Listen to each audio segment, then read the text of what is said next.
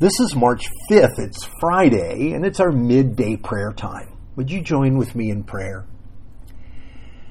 Holy God and faithful Father, we feel the darkness in our world. We're tempted to think that evil resides in a few people or maybe a few nations, but you teach us that we battle not against flesh and blood, not against people and nations, but against spiritual powers that are at work in our world. Lord, help me each day to wear the armor of Christ so that I can stand in the face of attacks and not be drawn into the darkness. Help me to live by faith, to come to you in prayer, and to rest in Christ, the one who has given me life.